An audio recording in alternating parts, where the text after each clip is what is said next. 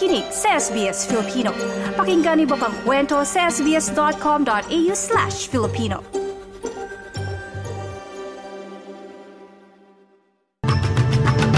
Sa ulo ng mga balita ngayong ika-21 ng Pebrero. Australian writer na si Yang Hengjun hindi mag-apila sa korte ng China para sa kanyang suspended death sentence. Sa Pilipinas, divorce law muling binuksan sa Kongreso. At Australian Open champion na si Arina Sabalenka, bigong manalo sa Dubai Tennis Championship. Yan ang mga mainit na balita sa oras na ito.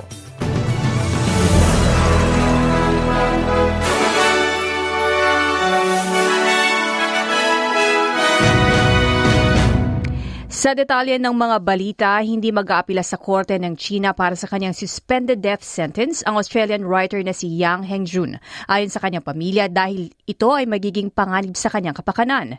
Napatunayang nagkasala ng espionage o paniniktik si Dr. Yang sa China matapos makulong ng limang taon at nahaharap sa panghabang buhay na pagkakakulong matapos ang nasuspending death sentence. Ayon sa kanyang pamilya, suportado nila ang desisyon ng manunulat na i-waive ang kanyang karapatang mag-apila. Dismayado din umano sila sa sistema ng hustisya. Sa ibang balita, sinabi ng Queensland Police Service sa isang Senate inquiry na patuloy silang nakikibagay sa pangangailangan ng First Nations people. Sa public hearing ng missing at napatay ng mga First Nations na kababaihan at kabataan, nagbigay ebidensya ang mga pulis tungkol sa di pagkakapantay na naranasan ng mga biktima at survivor. Ayon kay Inspector Sam Bliss mula sa Queensland Police Service First Nations Division, nakakabahala ang testimonya ng mga biktima. Me hearing this from these uh, victims that have stepped forward and provided this information um, does concern me. Um, from an organisational point of view, and that we have police out there that aren't um, being victim centric, that aren't focused on our victims, it actually is concerning, and, and that's something that we need to be better, um, and certainly look at our people um, if that's if this is what's happening. Sa ibang balita naman, muling binuksan ng House of Representatives ang paghahangad para sa divorce law sa Pilipinas. Ito ay matapos ang ilang mga bigong pagtatangka sa ilang mga kongreso at administrasyon na ipagpatibay ang batas ng diborsyo sa bansa. Ayon sa mga author ng Absolute Divorce Bill, ang nasabing batas ay hindi para sa lahat dahil aniya may mga relasyon namang masaya.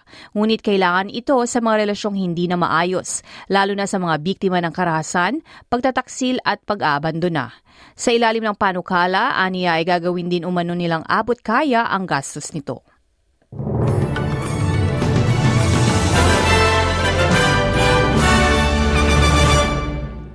Sa ibang balita naman, napipilitan ang mga homeowner na iparenta ang mga bakanteng kwarto sa gitna ng krisis sa renta at mahal ang mga bilihin kung kaya't mas dumadami ang share house living.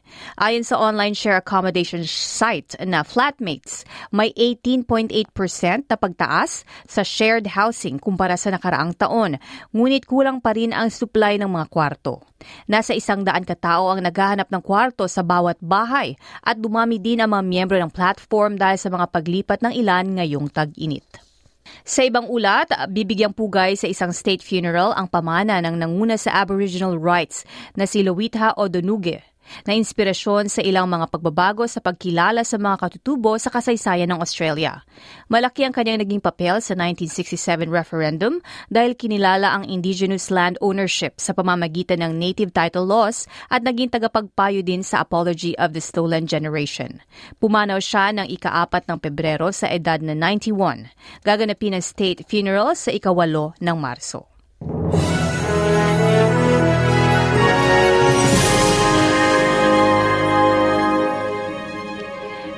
Sa palakasan, bigong manalo ang Australian Open champion na si Arina Sabalenka laban kay Donna Vekic sa Dubai Tennis Championship.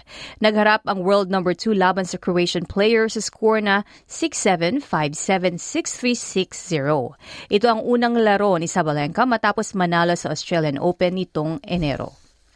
Sa palitan naman ng salapi mula sa Bangko Sentral ng Pilipinas, ang isang US dollar ay may papalit sa 56 pesos, habang ang isang Australian dollar ay katumbas ng 36.61 pesos. Ayon naman sa Reserve Bank of Australia, ang isang Australian dollar ay katumbas ng 65 US cents. At para naman sa lagay ng panahon, ngayong Miyerkules, sa Perth, bagyang maulap at 30, sa Adelaide maaraw at 35, maaraw din sa Melbourne at 33, Hobart naman ay maulap at 29. Sa Canberra, posibleng umulan at 27 degrees, habang sa Sydney uulan din at 27. Amwan sa Brisbane at 30, uulan din sa Cairns at 31, at sa Darwin naman hihina ang mga ulan at 33 degrees. Yan ang mga mainit na balita. Sa oras na ito, ako si Claudette Centeno.